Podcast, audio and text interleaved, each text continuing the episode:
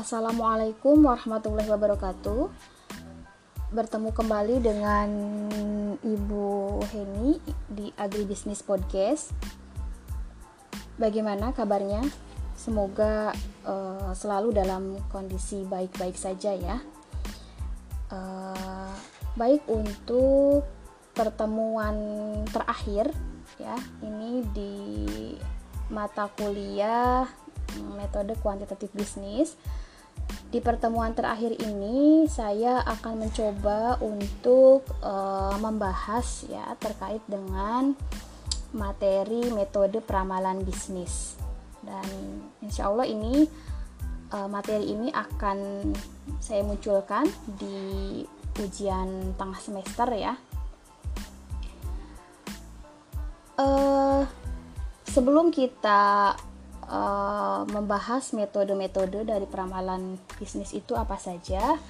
Uh, terlebih dahulu kita harus tahu dulu ya pengertian dari peramalan itu apa gitu. Peramalan bisnis itu apa. Nah, kalau dalam bahasa Inggris kita tahu bahwa peramalan itu adalah forecasting ya. Nah, ini adalah suatu uh, teknik analisa ya. Suatu teknik analisa eh, perhitungan ya yang dilakukan dengan bisa menggunakan pendekatan kualitatif kemudian maupun pendekatan kuantitatif ini untuk memperkirakan e, berbagai kejadian di masa depan gitu ya dengan menggunakan referensi data-data di masa e, lalu atau di masa lampau meramalkan. Kadang memang peramalan sendiri kan tidak bisa tidak selalu harus 100% tepat gitu. Namanya juga meramalkan gitu. Harapannya ya uh, setidaknya bisa mendekati gitu. Standar errornya ya sekitar 5 sampai 10% gitu. Harapannya seperti itu. Nah kemudian uh, untuk peramalan sendiri ya itu untuk bertujuan untuk memperkirakan prospek dari sisi ekonomi kemudian juga uh, dari kegiatan usaha serta pengaruh lingkungan terhadap prospek-prospek tersebut. Nah, kemudian uh, ada juga yang mendefinisikan bahwa forecasting atau peramalan itu adalah sebagai suatu seni dan juga ilmu untuk memperkirakan kejadian di masa depan gitu ya. Jadi kalau kita berbicara peramalan bisnis ya ini berarti terkait dengan seni dan ilmu untuk memperkirakan kejadian di masa depan untuk aspek bisnis gitu ya ataupun aspek ekonomi. Nah, kemudian ketika ditanyakan seberapa penting sih sebenarnya peramalan itu gitu ya atau forecasting itu gitu. Nah, ini sebenarnya merupakan bagian terpenting gitu ya di dalam dunia bisnis. Tentu kalau misalkan dalam kehidupan sehari-hari kita uh, sering misalkan ya mendengar peramalan artis A, artis B gitu kan. Bahkan ada yang mengatakan bahwa nanti di tahun ini yang meninggal si ini dan sebagainya gitu. Nah tentu ini sebenarnya dua bidang yang berbeda gitu ya. Nah ini harapannya kalau dengan adanya peramalan bisnis ini eh, kejadian-kejadian uh, yang tidak diinginkan gitu ya bisa bisa terhindarkan gitu jadi ya bagi, bagian terpenting sebenarnya uh, forecasting ini gitu ya bagi setiap perusahaan ataupun uh, organisasi bisnis gitu ya da, tentunya dalam hal apa? Dalam setiap pengambilan keputusan manajemen gitu. Bahwa kita tahu bahwa seorang uh, manajer gitu ya itu tidak akan lepas dari peranannya untuk pengambilan keputusan manajemen. Apakah itu di bidang produksi, apakah itu di bidang uh, pemasaran, kemudian keuangan dan sebagainya, itu pasti akan berkaitan dengan pengambilan keputusan.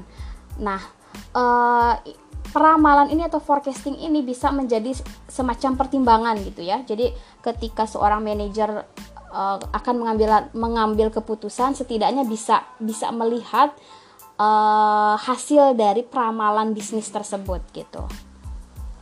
Bahkan peramalan ini sendiri bisa menjadi dasar ya. Dasar bagi siapa? Bagi apa? Yaitu bagi perencanaan bisa jangka pendek, kemudian juga menengah ataupun jangka panjang bagi suatu perusahaan gitu. Jadi di dalam e, sebuah peramalan itu dibutuhkan sedikit mungkin kesalahan atau errornya gitu ya agar apa agar dapat um, meminimalisir ya tingkat kesalahan tersebut itu maka akan lebih baik jika peramalan tersebut sebenarnya dilakukan uh, dalam satuan angka atau kuantitatif gitu ya. Jadi bisa bisa lebih lebih dilihat standar atau akurasinya itu lebih besar gitu. Kemudian kesalahan atau errornya itu lebih bisa diminimalisir. Nah kemudian uh, sebenarnya banyak sekali ya teori-teori yang mendefinisikan uh, peramalan itu sendiri gitu. Saya, saya secara pribadi tidak menekankan harus mengambil satu teori gitu ya. Uh, silahkan bisa memix, bisa kita lihat dari berbagai teori, definisi ataupun pengertian dari peramalan itu sendiri. Kurang lebih tadi yang di awal saya sampaikan itulah definisi dari peramalan. Nah, kemudian uh, sebelum nanti kita uh, ini ke metode juga kita harus mengetahui tujuan, tujuan dari peramalan dan juga fungsi-fungsinya itu untuk apa gitu kan. Nah, uh, fungsi peramalan atau forecasting Nah, ini bisa terlihat pada saat pengambilan keputusan. Karena apa? Keputusan yang baik itu adalah keputusan yang didasarkan atas uh, pertimbangan apa yang terjadi pada waktu keputusan itu dilaksanakan. Nah, apabila kurang tepat ramalan yang kita susun atau yang kita buat, maka masalah peramalan juga merupakan masalah yang selalu kita hadapi. Nah, kemudian ibu mengutip dari uh, bukunya Heiser dan Render ini di tahun 2009 ya, bahwa uh, tujuan dari uh, peramalan itu kurang lebih ada tiga. Yang pertama adalah untuk mengkaji kebijakan perusahaan ya yang berlaku saat ini dan di masa lalu serta melihat uh, sejauh mana pengaruh itu di masa yang akan datang. Nah, kemudian tujuan yang kedua adalah peramalan diperlukan karena adanya time lag atau delay antara uh, saat suatu kebijakan perusahaan ditetapkan dengan saat implementasi. Nah, kadang kan misalkan antara uh, apa namanya kebijakan dari perusahaan dengan implementasinya tuh tidak tidak langsung diimplementasikan gitu. Jadi ada delay, ada penundaan dan sebagainya. Kemudian yang ketiga menurut uh, tadi ya Hager itu Peramalan merupakan dasar penyusunan bisnis pada suatu perusahaan sehingga dapat meningkatkan efektivitas uh, dari suatu rencana bisnis tersebut gitu. Jadi ketika misalkan kita membuat rencana bisnis, kita bisa walaupun misalkan tidak secara kuantitatif, bagusnya kan secara kuantitatif ya, jadi didukung dengan data dan sebagainya. Kita bisa me meramalkan gitu, bagaimana nih uh, apa namanya prospek ke depan. Itu sudah berbicara peramalan kan? Namun tidak tidak maksudnya tidak secara detail menggunakan data. Ya bagusnya menggunakan data ketika kita mau e, merencanakan suatu bisnis seperti itu. Nah itu kurang lebih tujuan dari e, peramalan. Kemudian selanjutnya adalah kalau kita melihat horizon berdasarkan horizon waktu gitu ya. Nah peramalan itu dapat dibagi atau diklasifikasikan itu menjadi tiga apa saja? Yang pertama uh, peramalan jangka pendek, kemudian peramalan jangka menengah dan juga ada peramalan jangka panjang. Nah, ini kalau jangka pendek, jangka menengah sama jangka panjang itu bisa dilihat dari uh, apa namanya? masa waktunya gitu ya.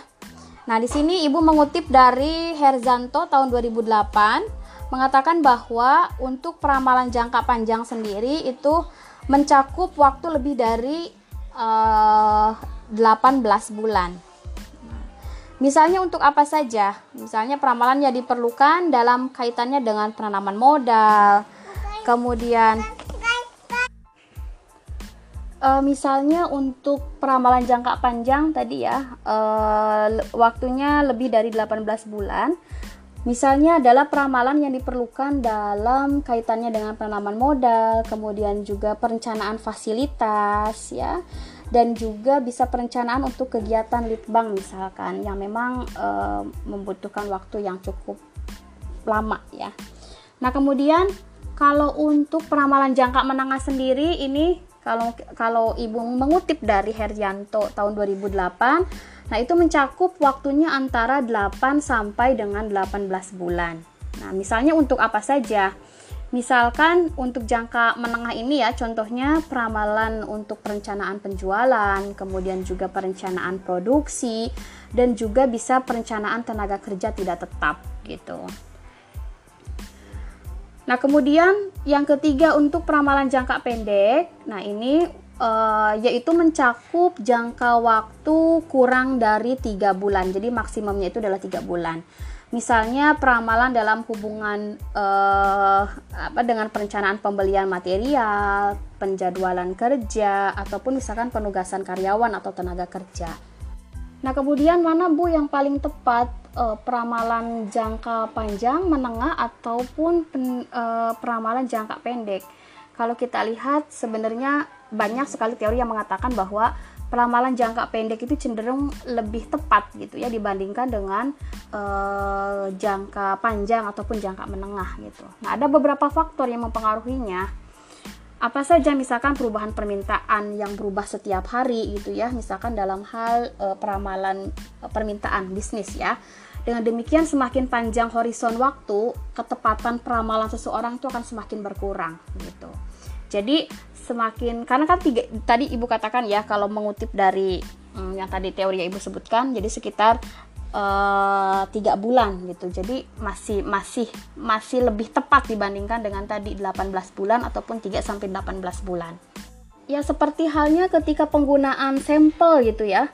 Jadi ketika misalkan kita uh, akan meneliti suatu kasus ataupun studi kasus gitu ya Nah, penggunaan sampel misalkan dalam riset gitu. Itu kan lebih akurat, itu yang lebih banyak respondennya gitu kan. Namun misalkan masih bisa ditoleransi, misal ada minimal 30 gitu kan.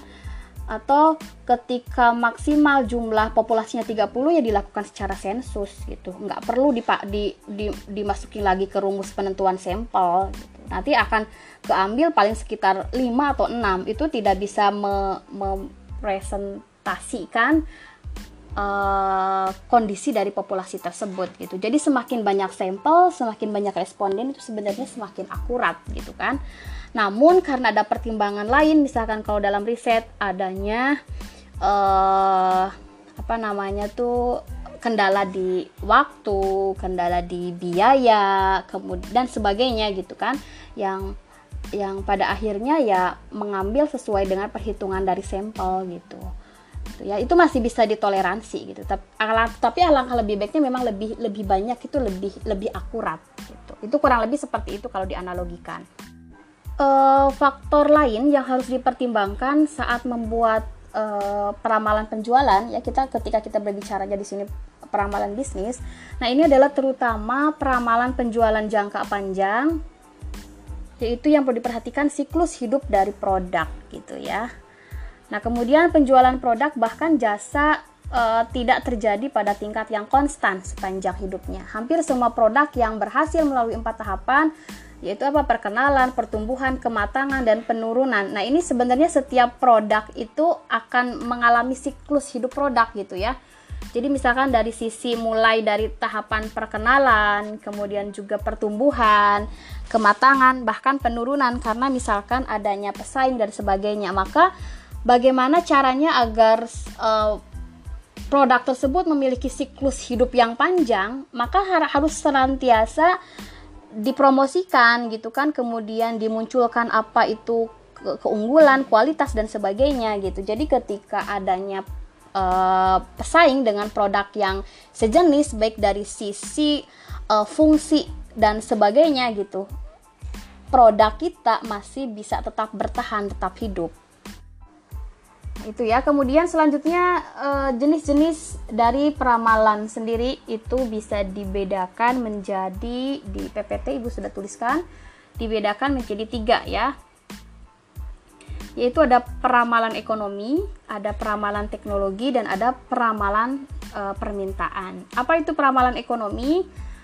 Peramalan ekonomi itu merencanakan indikator-indikator yang berguna dalam membantu uh, organisasi menyiapkan peramalan jangka menengah dan juga jangka panjang ya Nah, kemudian untuk peramalan teknologi, ini adalah peramalan jangka panjang, sangat memperhatikan laju dari perkembangan teknologi.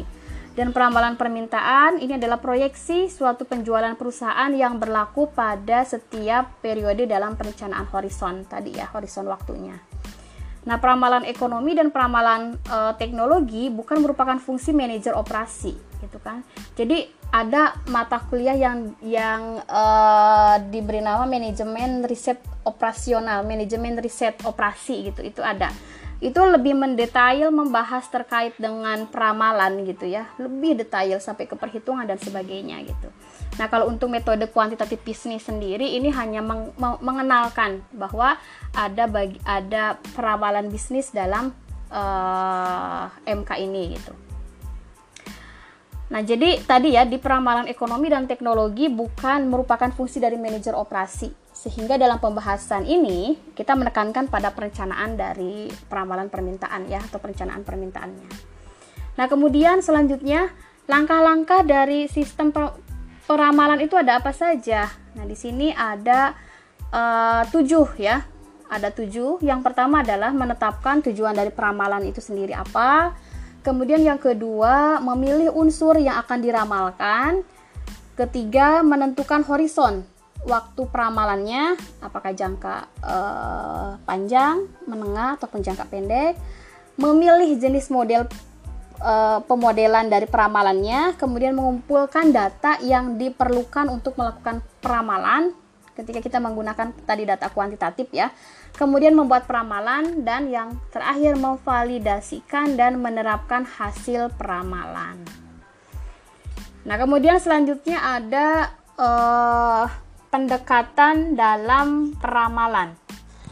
Tadi dikatakan bahwa ada peramalan dengan pendekatan kuantitatif, kemudian juga ada secara kualitatif atau subjektif.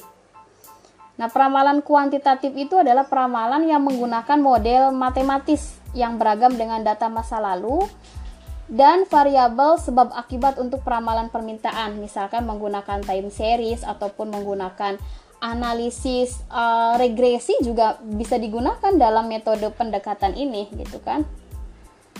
Karena karena sebenarnya regresi itu kan meramalkan ya, meramalkan uh, misalkan adanya pengaruh antara variabel A dan B terhadap variabel uh, C misalkan ya atau variabel Y gitu kan. Nah, itu kan sebenarnya metode-metode dalam peramalan bisa menggunakan analisisnya analisis regresi. Baik dari regresi lini, uh, sederhana maupun regresi berganda gitu kan.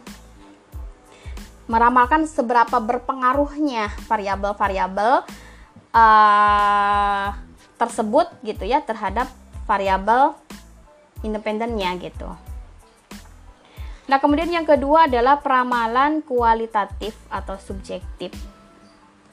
Ini adalah peramalan yang menggabungkan faktor seperti intuisi, emosi, pengalaman pribadi, dan sistem pengambilan keputusan untuk meramal. Nah, misalkan uh, saya ambil contoh pengalaman pribadi ya, ada experience-nya pemilik perusahaan misalkan. Jadi ketika dia mau merencanakan suatu uh, bisnis, misalkan dalam hal perencanaan terhadap penjualan gitu.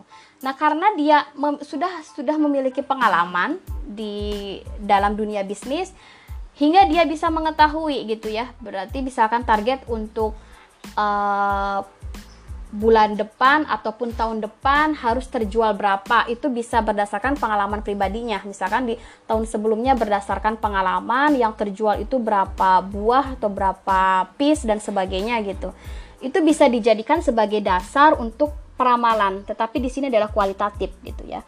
Atau dari sisi intuisi juga bisa. Biasanya kan kalau yang sudah uh, malang melintang di dunia bisnis dia memiliki intuisi yang bagus gitu. Sehingga sekalipun uh, tanpa menggunakan data seperti halnya di peramalan kuantitatif gitu itu itu bisa mendekati kepada uh, apa namanya hampir hampir hampir mirip gitulah ya gitu dengan sesuai kondisi existingnya gitu kan.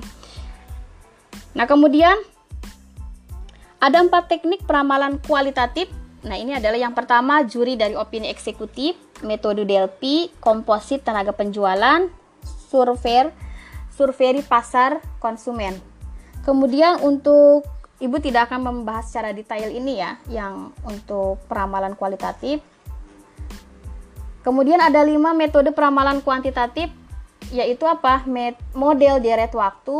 Ini dengan model deret waktu bisa dibedakan lagi menjadi tiga. Ada pendekatan naif, kemudian rata-rata bergerak, penghalusan eksponensial, dan model asosiasif. Ada proyeksi tren dan ada juga regresi linear gitu ya. Jadi yang dibahas di PPT ini lebih ditekankan kepada metode pendekatan secara kuantitatif. nah, kemudian coba kita buka, kita kaji, kita bahas satu persatu. Yang pertama adalah model deret e, waktu ya. Apa itu model deret waktu? Model deret waktu adalah teknik peramalan yang menggunakan sejumlah data masa lalu untuk membuat sebuah peramalan. Ya. Jadi berarti di sini harus harus harus memiliki data-data di masa lalu. Misalkan ketika mau meramalkan uh, penjualan, maka kita harus mengetahui harus mempunyai data atau mengetahui data uh, penjualan di uh, bulan sebelumnya atau di tahun sebelumnya gitu. Karena itu menjadi dasar untuk penyusunan uh, peramalan tadi. Nah, kemudian yang kedua adalah model asosiasif. Apa itu model asosiasif? Ini adalah model hubungan sebab akibat. Seperti apa regresi linear? Ini menggabungkan banyak variabel atau faktor yang mungkin mempengaruhi kuantitas yang sedang diramalkan. Nah, ini sebagai contoh model asosiatif dari penjualan mesin pemotong rumput. Nah, mungkin memasukkan faktor seperti adanya perumahan baru, anggaran iklan, dan harga pesaing serta sebagainya gitu ya. Nah, contohnya misalkan tadi penjualan mesin pemotong ram, uh, rambut rumput ya, misalkan. Karena misalkan banyaknya perumahan baru gitu ya, berarti kan uh, permintaan terhadap mesin pemotong uh, rumput itu akan tinggi gitu kan. Itu. Itu faktornya misalkan faktor A-nya gitu ya. Atau misalkan kalau kita regresi linearkan gitu, yang menjadi variabel apa kan biasanya persamaannya y sama dengan uh, apa namanya konstanta ditambah ax plus bx ax plus bx plus cx plus d misalkan gitu ya. Kalau misalkan hanya ada di sini di sini variabelnya contohnya adalah variabel perumahan baru, anggaran iklan, dan juga harga pesaing yang nanti akan mempengaruhi terhadap penjualan mesin pemotong rumput. Itu itu kan bisa menggunakan analisis uh, linear gitu kan hingga bisa mengetahui bahwa variabel-variabel tersebut apakah mempengaruhi terhadap meningkatnya penjualan mesin pemotong rumput atau tidak gitu. Atau kan misalkan secara baik secara simultan maupun secara uh, parsial gitu ya apakah ada pengaruhnya. Nah, itu bisa digunakan sebagai dasar dari peramalan ini gitu. Oh, berarti nanti ketika banyaknya perumahan baru, kemudian juga uh, berarti kebutuhannya itu akan meningkat. Maka kita uh, me, me, merencanakan penjualan di tahun berikutnya semakin banyak misalkan gitu ya. Karena diramalkan permintaan terhadap mesin pemotong rumput tersebut akan semakin tinggi berdasarkan tadi analisis regresi tadi. Deret waktu didasarkan pada urutan dari titik-titik yang berjarak sama dengan waktu ya, apakah itu mingguan, kemudian juga bulanan atau kuartalan. Nah, kemudian menganalisis deret waktu berarti membagi data masa lalu menjadi komponen-komponen, kemudian memproyeksikan ke masa depan.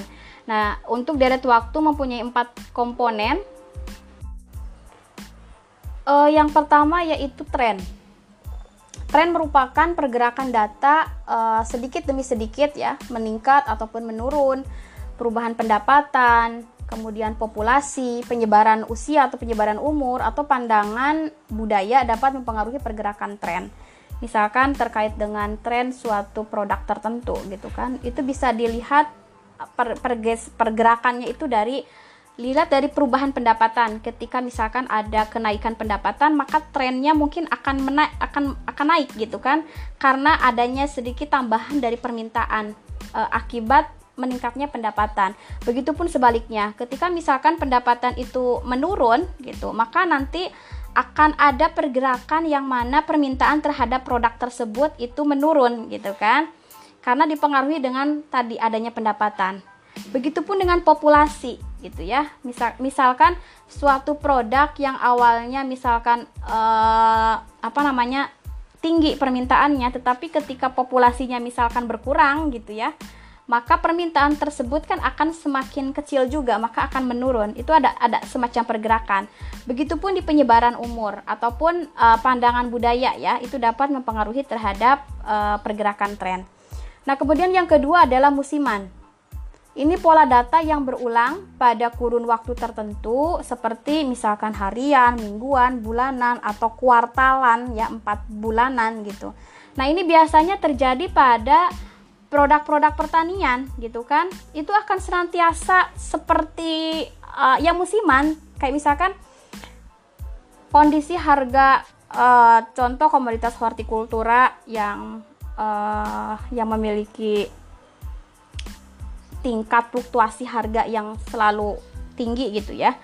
Nah, ketika misalkan lagi musimnya biasanya uh, panen raya ataupun ketika kondisi di lapangan melimpah gitu ya.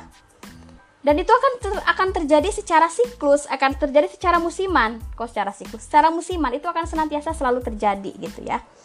Itu kadang misalkan di musim panen raya ya melimpah berarti harga uh, turun gitu begitupun sebaliknya karena apa karena sifatnya musiman kemudian selanjutnya siklus Nah, ini Pak eh, pola dalam data yang terjadi setiap beberapa tahun. Siklus ini biasanya terkait pada siklus bisnis dan merupakan suatu hal penting dalam analisis dan perencanaan bisnis jangka pendek. Kemudian memprediksi siklus bisnis uh, sulit dilakukan karena adanya pengaruh kejadian politik ataupun kerusuhan internasional misalkan.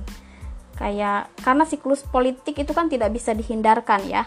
Uh, tetapi itu akan sangat berpengaruh terhadap bisnis gitu. Maka maka sekalipun misalkan uh, diramalkan itu pasti pasti ada kayak semacam di luar di luar prediksi gitu kan. Karena tadi ya pengaruh kejadian politik. Jadi tetap ketika meramalkan juga harus memperhatikan kondisi tersebut misalkan sekarang terjadi uh, banyak sekali ya kemarin sempat rame dan bahkan sekarang gitu. Bahkan barusan ibu baca juga undang-undang uh, apa cipta kerja ya omnibus law itu sudah ditandatangani oleh presiden gitu. Padahal kemarin mendapatkan luar biasa penolakan yang luar biasa dari berbagai elemen tidak hanya buruh tetapi juga berbagai elemen masyarakat. Kenapa? Karena dampaknya memang sangat besar sekali gitu kan terhadap uh, kehidupan masyarakat gitu. Jadi kenapa kemarin ibu-ibu atau emak-emak pada turun, remaja pada turun, mahasiswa pada turun gitu. Karena sebenarnya ya dampaknya tidak hanya dirasakan eh, oleh buruh itu sendiri gitu. Jadi ketika ada yang mengatakan makanya nggak usah jadi buruh, jadi pengusaha saja gitu. Nah itu sebenarnya bukan bukan solusi, bukan solutif ya kalau kata Bu Tejo ya, bukan solutif. Kenapa? Karena yang membeli produk-produk dari uh, pengusaha eh pengusaha ya terutama pengusaha kecil yaitu ya orang ya buruh-buruh itulah gitu kan. Maka ya tidak bisa tidak bisa kita mengatakan bahwa itu hanya dampaknya terhadap buruh saja. Bahkan mahasiswa sendiri juga ya kena dampaknya gitu. Misalnya apa ya? Terkait dengan ketersediaan lapangan pekerjaan gitu kan nah bahkan ketika boleh ibu sedikit bercerita ya terkait dengan undang-undang ini uh, dalih yang di yang di ini kan oleh pemerintah itu kan adanya uh, penciptaan lapangan kerja gitu kan dengan undang-undang ini harapannya bisa adanya pemulihan perekonomian apalagi ketika pandemi kan itu dalihnya alasannya gitu.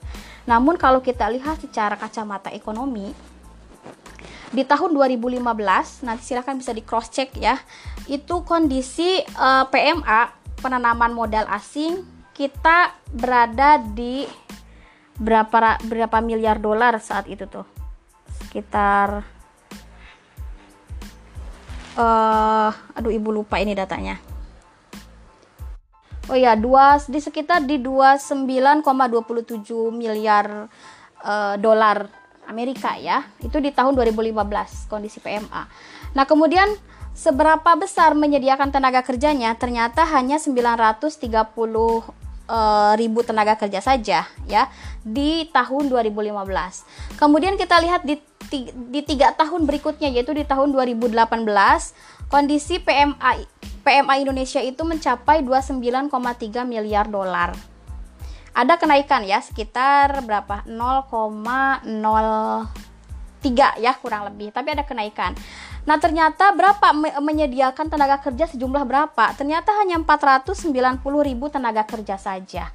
Jadi kalau kita lihat ternyata eh, banyaknya investor, banyaknya modal asing yang masuk ke Indonesia itu tidak berbanding lurus dengan penyediaan tenaga kerja gitu. Karena terbukti di tahun 2015 kondisi 29,27 miliar dolar tenaga kerja yang te, yang yang yang bisa terserap 930 ribu kan? Tetapi di 2018 yang sebenarnya ada kenaikan ya 0,03 jadi 29,3 miliar dolar itu ternyata turun jadi 490 ribu tenaga kerja. Turun setengahnya gitu. Jadi kalau kita lihat uh, tidak begitu berkorelasi gitu ya gitu. Nah ini kenapa bisa terjadi nah banyak sekali faktor yang mempengaruhi gitu ya. Selain sistem kemudian juga investor itu lebih suka bermain di modal uh, padat modal bukan di padat karya gitu kan. Nah kalau padat karya itu kan bisa merekrut banyak sekali tenaga kerja atau karyawan. Tapi kalau di padat modal ya mereka hanya menanamkan uang misalkan di perbankan gitu ya. Uh, dengan menanamkan berapa miliar misalkan kemudian mendapatkan tingkat bunga berapa gitu. Itu kan lebih minim risikonya dibanding dengan tadi uh, bergerak di faktor apa tadi padat karya misalkan. Itu satu. Kemudian yang kedua juga uh, ini sudah sudah men, sudah bukan menjadi rahasia lagi gitu ya. Bahkan ini sudah menjadi umum masyarakat awam pun sudah pada paham dengan adanya perekrutan tenaga asing yang masuk ke kita gitu ya ke Indonesia. Itu pun bisa menjadi salah satu faktor sulitnya tenaga kerja kalau merekrut tenaga kerja ahli, misalkan, karena memang tidak ada di Indonesia yang mampu untuk uh, mengerjakan proyek tersebut, misalkan, kita rekrut ya memang boleh nggak apa-apa karena kita tidak memiliki kemampuan untuk itu. Nah, yang menjadi pertanyaan itu ketika direkrutnya itu adalah tenaga kerja asing, gitu ya, tetapi uh, uh, kecakapannya itu levelnya buruh gitu. Padahal di Indonesia juga kan sangat banyak gitu ya. Yang yang kalau hanya sebagai buruh mah gitu nggak perlu nyari-nyari keluar. Nah itu pun menjadi salah satu pengaruh faktor yang mempengaruhi terhadap sulitnya tenaga kerja. Itu misalkan kalau kita lihat secara kejadian perpolitikan saat ini gitu ya. Nah, kemudian dilanjut selanjutnya adalah ada variasi acak. Nah, ini merupakan satu titik khusus dalam data yang disebabkan oleh peluang dan situasi yang tidak lazim variasi acak tidak mempengaruhi tidak mempunyai pola uh, khusus sehingga tidak dapat diprediksi. Nah, ini bahkan lebih variasi acak, mungkin ada sesuatu kejadian yang tidak bisa teramalkan gitu. Yang bisa apa namanya? Uh, tidak lazim terjadi situasi yang tidak lazim misalkan apa ya bencana alam mungkin ya di sini bisa masuk ke variasi acak adanya bencana alam gempa bumi itu kan sebenarnya situasi yang tidak lazim itu lebih lebih lebih ini daripada siklus gitu. Oke, kemudian selanjutnya adalah pendekatan naif. Apa itu pendekatan naif? Pendekatan naif adalah teknik peramalan yang mengasumsikan permintaan periode berikutnya sama dengan permintaan pada periode terakhir. Jadi dengan kata lain, jika penjualan sebuah produk, misalkan telepon genggam, eh, Sungsang gitu ya Samsung adalah misalkan contoh 68 unit pada bulan uh, Januari gitu. Nah, kemudian kita dapat meramalkan penjualan pada bulan Februarinya itu akan sama, yaitu sebanyak 68 unit juga. Nah, itu menggunakan pendekatan naif.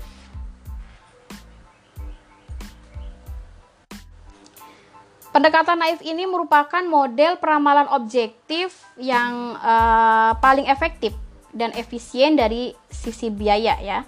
Paling tidak pendekatan naif ini memberikan titik awal untuk perbandingan dengan model lain yang lebih canggih gitu ya. Nah, bisa jadi menggunakan pendekatan naif. Kemudian selanjutnya ada pendekatan rata-rata eh, uh, rata-rata bergerak ya. Nah, rata-rata bergerak adalah suatu metode peramalan yang menggunakan rata-rata periode akhir periode terakhir data untuk meramalkan periode berikutnya. Nah, rata-rata ya. Misalkan rata-rata bergerak itu sama dengan penjumlah jumlah total dari permintaan dalam periode n sebelumnya dibagi dengan n gitu. Kalau tadi di pendekatan naif itu sama plek dengan dengan apa namanya? dengan ini terakhir ya dengan data terakhir dengan data permintaan di periode terakhir nah kalau di rata-rata bergerak ini dicarikan rata-ratanya gitu nah ini untuk untuk contohnya bisa dilihat di PPT sudah ibu berikan uh, sudah ibu tampilkan ya untuk beberapa perhitungannya. Silahkan untuk dibaca-baca untuk dipelajari ya. Ini perhitungannya sudah banyak sekali di sini. Nah kurang lebih tadi uh, penjelasan terkait dengan uh, peramalan secara teorinya seperti itu. Nanti untuk perhitungannya silahkan bisa dilihat di PPT yang sudah Ibu berikan ya. Mungkin itu saja untuk uh, episode pertemuan kita kali ini. Minggu depan kita akan UTS. Materi ini akan masuk di dalam ujian. Jadi silahkan untuk dibaca-baca untuk dipelajari. Oke, terima kasih. Sehat-sehat untuk semuanya. Wassalamualaikum warahmatullahi wabarakatuh.